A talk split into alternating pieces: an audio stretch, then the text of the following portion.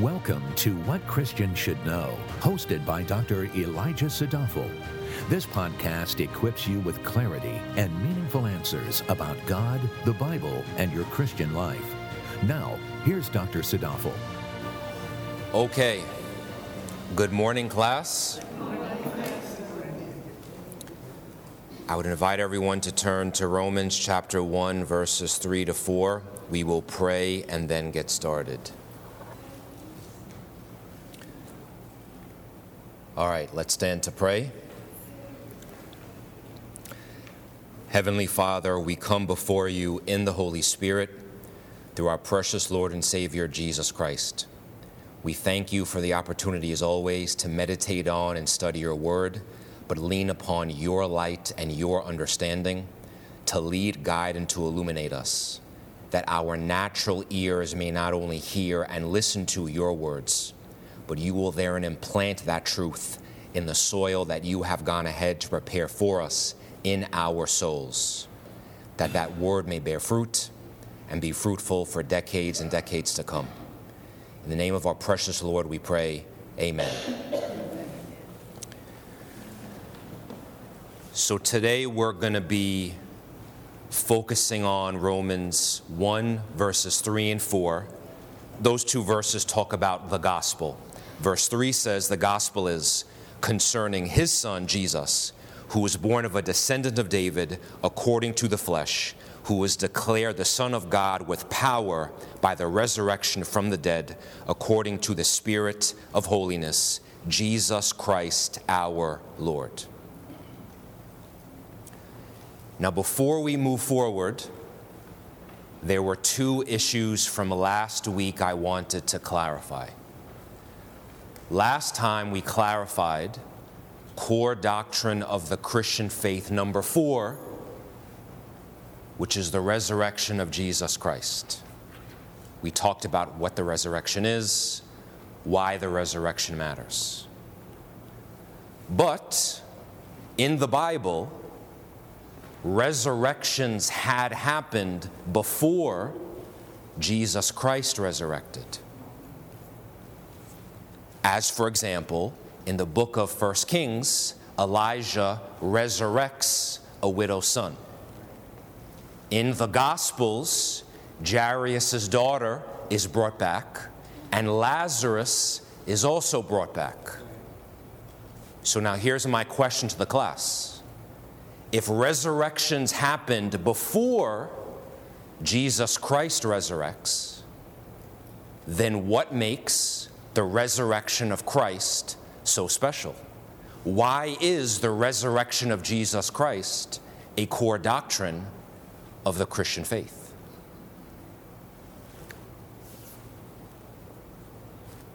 Because he doesn't die again after he's resurrected from the dead, he'll obviously die and stay Excellent. Essentially, the resurrection of Christ is radically different than every other resurrection before it. Why? Everyone prior to Christ who was resurrected did what? They died.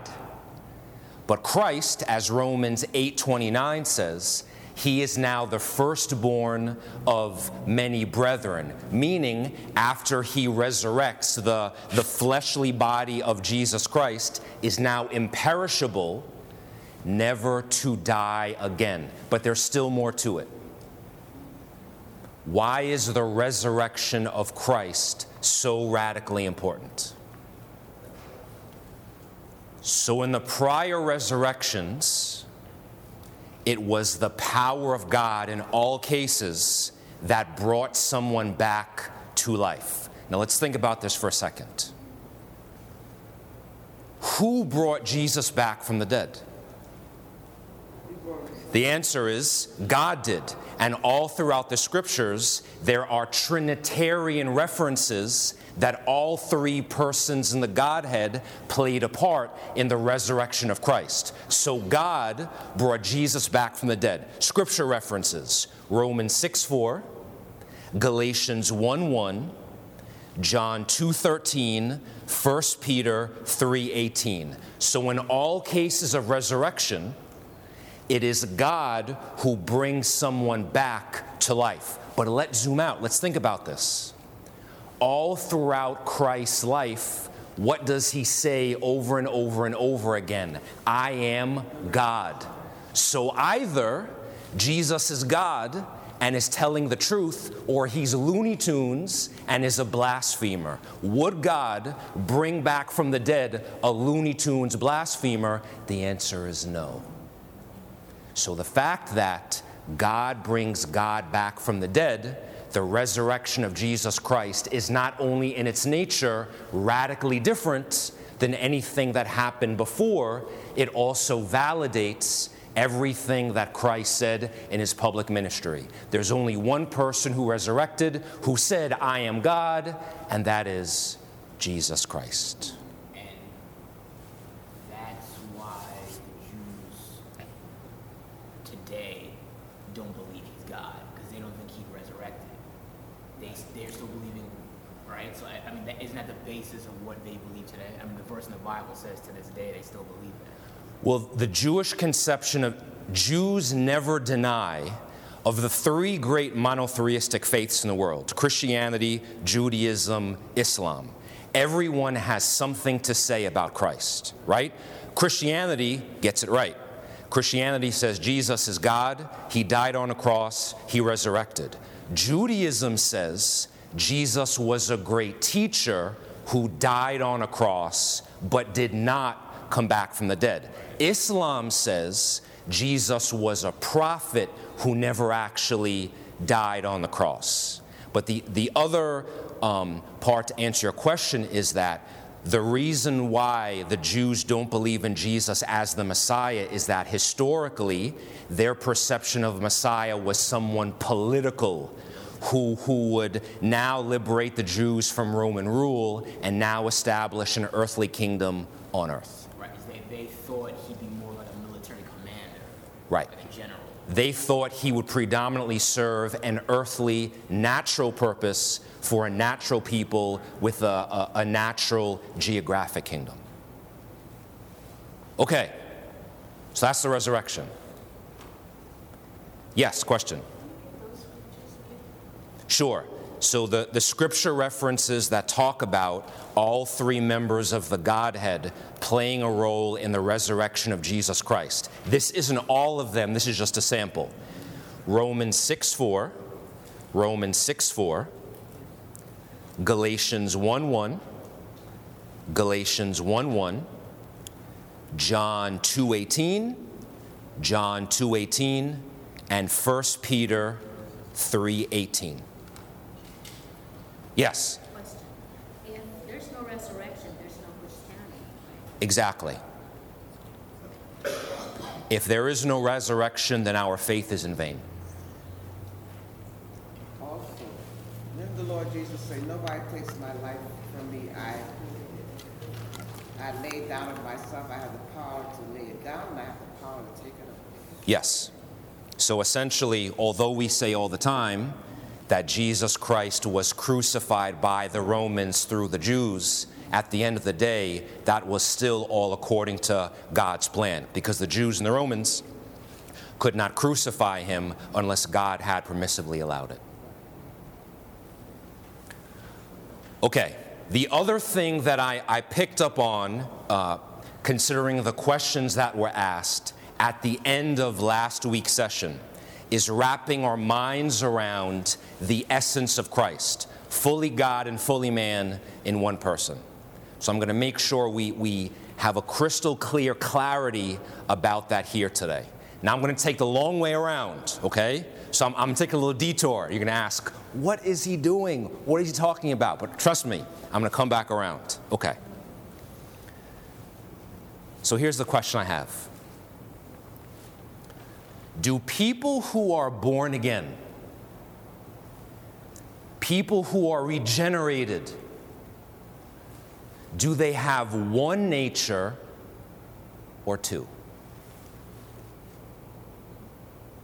That's a good question. Are people who are born again, I mean, people who are legitimately Holy Spirit regenerated, there's no gray area.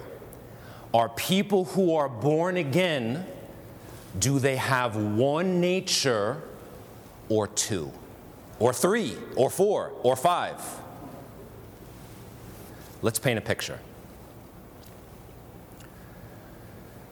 You're driving in a car. You have your, your child, or even better yet, your grandchild in the back seat, right? You're driving to something important, like a, a wedding or a, a graduation, something, right? You're on the highway, you have your seatbelt on, you're driving responsibly, you're driving the speed limit. You see someone next to you who has their hand in their phone, they're chatting and texting. The music is blasting, they are not paying any attention at all, right? They are clearly in the wrong. And they cut you off. And in cutting you off, they hit the front of your car, and now both of your cars have to swerve to the side. Now, thank goodness, the cars are damaged, but no one on the inside is hurt. You're okay, and more importantly, your grandchild is okay. Now, you get out of that car, and there's a side of you we're, we're being real now, right? We're being real. We're not going to pretend. There's a side of you that wants to tell this person exactly how you feel. You don't want to you don't want to use holy sanctified words. You want to tell them exactly what they were doing was wrong. But then there's another side of you and that other side of you, there's a whisper in your ear that says, This person possibly is lost. This person possibly is not saved. And how you now respond to that person could potentially set them on a course by God's grace to know Jesus Christ. Here's what I'm illustrating with a real life, everyday example. There are two things going on. There's one side of you that wants to defend itself and do what feels good in the moment. It wants to respond viscerally and emotionally. There's now another side of you that wants to act that wants to act purposefully for the spiritual benefit of someone else. One side of you wants to destroy them, the other side of you actually wants to show genuine biblical love. So I asked the class Is someone who is born again, do they have one answer, one nature, or two? And the answer is two. We have a nature that it, the difference between someone who is regenerated and someone who is not, someone who is unregenerated, someone who is lost, has one nature. That is the sinful, fleshly, carnal nature where I am God. Someone who is now regenerated has two natures. They have a fleshly, carnal nature and a spiritual nature.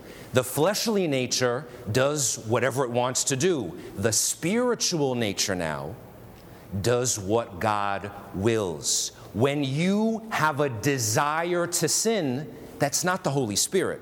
When you have a desire to do what feels good, that is not a Holy Spirit infused nature. That's the fleshly nature. When you want to study the Word, when you want to pray, when you want to praise, when you want to override your natural emotions and act in someone else's benefit, that is now the spiritual nature working. The Christian life, then, is a conflict of two natures. Where's the biblical proof for this? In the book of Romans. In Romans chapter 7, verses 14 to 25, in Romans chapter 7, verses 14 to 25, where the Apostle Paul talks about the conflict of two natures. In other words, the Christian life is a war. Romans 7:15. This is Paul speaking, and he's using present tense language in Greek. For what I am doing, I do not understand, for I am not practicing what I would like to do, but I am doing the very thing I hate. Verse 22 For I joyfully concur with the law of God in the inner man, but I see a different law in the members of my body, waging war against the law of my mind and making me a prisoner of the law of sin, which is in my members. In plain English, someone who is regenerated, born again, has a new spirit. And Jesus tells Nicodemus in John 3 3, unless a man is born again, he cannot see the kingdom of God. When someone is now born again, what's born is a spiritual nature. But your fleshly body, everything else doesn't die, it still exists.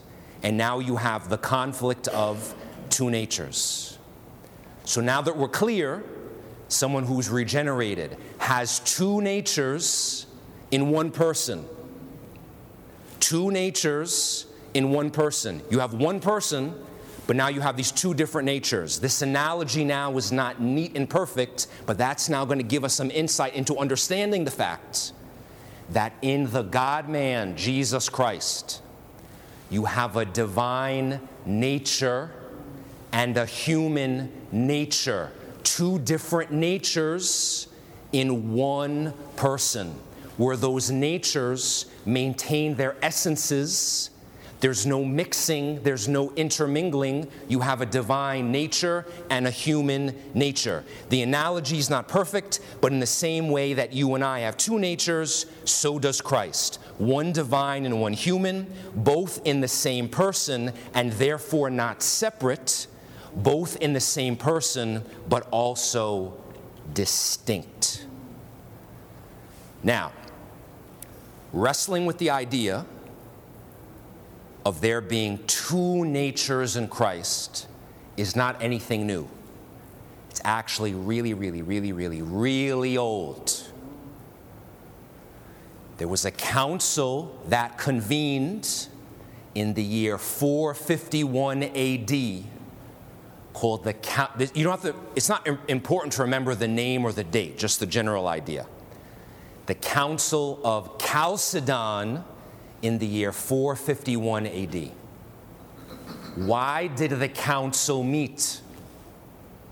Because at the time, there was an idea circulating called monophysitism. Monos, one, physis, nature. Monophysitism.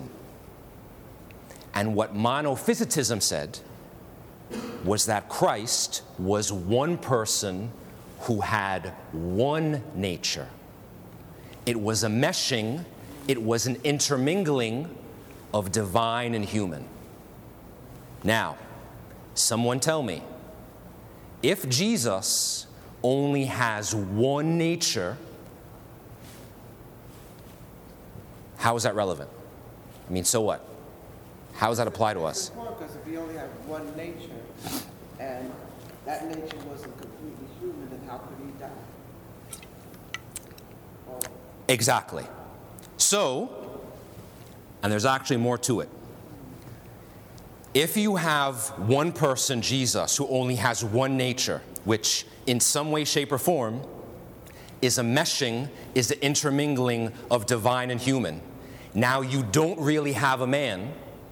And if you don't really have a man, you don't really have someone who can die, and you don't really have someone who can now atone on the cross for sin because God can't die.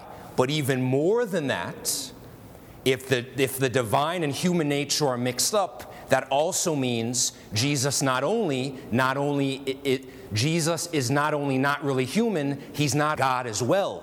So that now means the one in whom we have faith is a not God. Now we're committing heresy. And someone who is not God cannot mediate between God and man. So, to combat monophysitism, what the Council of Chalcedon did is they adopted the Chalcedonian Creed. And the Chalcedonian Creed now expresses language that clarifies for us the dual natures of Christ. You have a divine nature and a human nature in one person. Here's the creed verbatim. You don't have to memorize this, just listen to the words to get the idea. Therefore, following the Holy Fathers, we all with one accord teach men to acknowledge one and the same Son, our Lord Jesus Christ, at once complete in Godhead and complete in manhood, truly God and truly man, consisting also of a reasonable soul and body, of one substance with the Father as regards to his Godhead, and at the same time of one substance with us as regards his manhood. Like us in all respects, apart from sin, as regards his Godhead, begotten of the Father before the ages, but yet as regards his manhood, begotten for us men and for our salvation, of Mary the Virgin, the God bearer. Here's the important point one and the same Christ, Son, Lord, only begotten, recognized in two natures, without confusion without change, without division, without separation, the distinction of natures being in no way annulled by the union, but rather the characteristics of each, of each nature being preserved and coming together to form one person and subsistence. That is now you have a divine nature and human nature in one person. And when our senior pastor went over the Westminster Confession last year, similar language is used in that confession in chapter 8, verse 2. So now, now that we have the heavy theological understanding, let's now make this plain. So, to answer all the questions from last time, you now have fully God, fully man, two natures in one person. So, what does the, the human nature do? Everything that humans do. So now, when Jesus prays and is not privy to the will of the Father, who is praying? The human side. When Jesus gets sad, when Jesus gets weary, when, when Jesus grows from a little baby to a grown man, that is all manifestations of the human side. So when things like that happen in the Bible, where Jesus is now serving as an example to us and is subject to all of the normal limitations of humanity, that's an expression of his human nature. Any questions on that? Good. So now we will finish up Romans 1, verse 4. So, Romans 1 4. Jesus, who was declared the Son of God with power by the resurrection from the dead, according to the Spirit of holiness, Jesus Christ, our Lord. Who is our?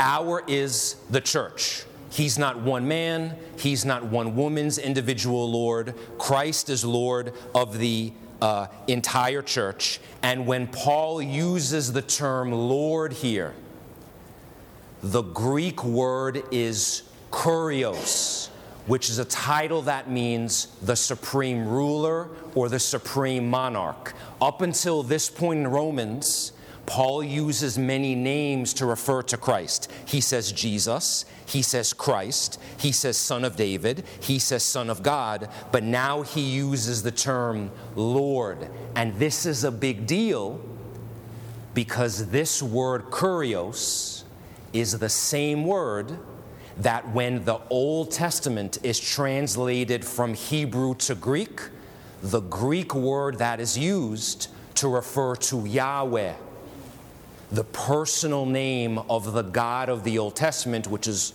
it's all in the same, Paul, the Greeks use the word kurios.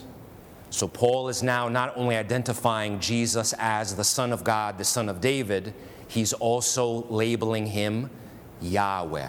And this was a radical label because back then in the Roman era, people would call Caesar as Kurios or they would refer to other figureheads on earth as the supreme power. But Christians now would refuse to call anyone else other than Christ Lord or Kurios. This is why in the first century, Christians were regarded as atheists because it was normal back then to worship a multiplicity of gods. So when you have a Christian now basically saying Christ and Christ alone is Lord, Christ and Christ alone is Kurios, the world at the time did not understand. It didn't compute in their minds that there is one and only one God whose name is Jesus Christ. So, Paul not only tells us in these, four, in these first four verses that what the gospel is concerning Jesus, Jesus is not only our Savior, but He's also our Lord. Because guess what, church? if Jesus is not your Lord, He can't save you. As I've preached before, if I knock on your door, I can't say it's Elijah Sadafel and you say Elijah come in, Sadafel stay out. Jesus is Savior and Lord, and in order for Him to save you, He is also your Lord. Not just Lord on Sunday, but He's our Lord intellectually, morally, emotionally, vocationally, politically, everything. Jesus Christ, our Lord. And the last thing I'll say is this Paul uses the phrase in verse number four, according to the Spirit of holiness. Now, I'm not going to make a firm call on this because there's some debate in and amongst Bible scholars. Some people debate what does this phrase, according to the Spirit of holiness, actually mean? And I think the best explanation is Martyn Lloyd-Jones's explanation, where he says Paul is giving us a contrast in, ver- in chapter 1, verse 3, in chapter 1, verse 4. In chapter 1, verse 3, he says that Jesus is a man concerning his son who was born of a descendant uh, of David according to the flesh. Contrasts now with the divine nature in verse 4, where he says, according to the Spirit of holiness. Some scholars think Spirit of holiness refers to the Holy Spirit, but this, but this specific term Spirit of holiness, is never used anywhere else in the Bible to refer to the Holy Spirit. So, what Paul is actually saying is that he's making a contrast between the fleshly nature and the spiritual nature, and that spiritual nature is holy because Christ is God. Another way of saying it is this Jesus has an existence in the flesh, and he has one in the spirit and that existence in the Spirit is holy because Christ is God. So that will conclude Romans 1, verse 4, and I'll stop there and ask if there are any questions. All right, that sometimes is uh, now the body is dead because of sin. Right. So the question is when the, when the Bible says the body is now dead because of sin, what does that mean? It essentially means that sin now or the fleshly nature does not reign.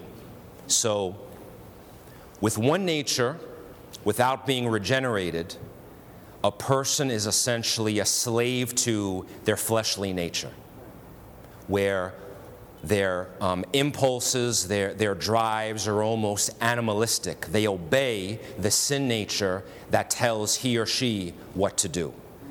But now, when you are regenerated and now you have a fleshly and a spiritual nature, who is now Lord, who is now Kurios, Christ is. And by the application of his redemption accomplished for us on the cross, our new king, is now Christ, so now sin does not reign, where we now have the spiritual ability to resist the fleshly carnal impulses and pursue holiness, which is a, a lifelong um, growth process. Hence, after we are justified or declared righteous in God's eyes, now we have the lifelong process of sanctification, becoming more and more and more holy. So, short answer when, when it says, let not the body reign, that means now sin is not king, Christ is. He gives us marching orders, not the lust of the flesh. Now that I understand. It's just I'm looking at the human side.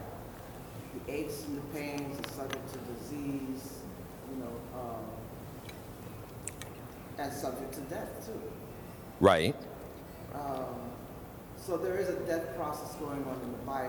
It's not only spiritual in nature, but also physical, right? Correct. And remember, the reason why our bodies decay, the reason, in God's eyes, death was never normal, right? Bodily decay was never, nor- was never normal. When Adam and Eve were made in the garden, God's original plan was perfection. Now that sin enters into the picture, that's what warps and corrupts everything. Death in God's eyes was never normal. The reason why this, um, the chain of life ends in death ultimately is because of sin. The reason why we have warped DNA is because of sin. The reason why bodies break down ultimately comes down to sin. It has warped and corrupted God's perfect creation. But, and I think this is important to understand is not only because we have sin, but sin by its very nature leads to decay, and destruction, and death. Correct. It can do nothing else. Sin is destructive and consumptive. The only thing that makes sense about sin is that it doesn't make sense. And when you look at sin, it, it's illogical.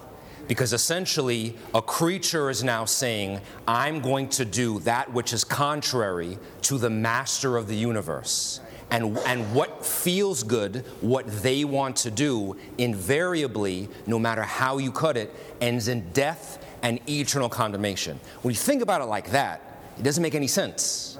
But because sin is so warped, because sin corrupts our minds and our drives and our desires, now you have someone mucking around in the darkness for their entire life, and the only thing that sin merits them is hell. Doesn't make any sense. Who would ever voluntarily sign up for hell? No one, but that's what sin is. Sin is essentially someone saying, God, I don't want you, I'm going to do what I want to do. And the end result is illogical. Yes. But the Adventist, I heard one of the ministers was preaching, he says that those who worship on Sundays, they're blaspheming and they're going to end up in hell. I heard that's their philosophy. So at the end of the day, there are some things in the Christian walk you can fight about. Some stuff, it's not worth it. Now, at the end of the day, if someone is convinced that Sunday is not the Sabbath, okay. Because technically speaking, the Bible, remember, the Bible was written before our modern Roman calendar, right? So the Bible technically never says Sunday is the Sabbath, it says the seventh day is the Sabbath. So if someone, in my personal perspective, refuses to let go of the idea that some day other than Sunday is the Sabbath, okay, but will we change when we celebrate the Sabbath in this church? We wouldn't. And what's more important is to make sure that person has a biblical understanding of what the Sabbath is. It's essentially man was made on the sixth day, God rested on the seventh day. It's meant in time to engrave in our minds we were made for something bigger than ourselves, that is the glory of God. So, if they're the ones who are spending their Sabbath day shopping or entertaining themselves or whatever, that's where the root of the problem lies. Having a proper understanding of what the Sabbath is, as opposed to getting into wrestling matches over if it's Saturday or Sunday. Precious Lord, it is clear that we are people with two natures one fleshly, one divine. We entreat you now, Spirit, to sanctify us, to grow our spiritual hearts, to grow our spiritual desires, so the lights that we reflect to the world at large will not be dim, but bright, that those who are around us shall see your glory and behold the beauty and splendor, Lord Jesus. That is you, the center of everything, the most precious treasure in the universe. We thank you for your word and entreat you to care for and nurture the seed that you have planted today. In Jesus' name we pray. Amen. Thank you for listening. For more valuable resources, including a bookstore and online Bible study, visit wcsk.org.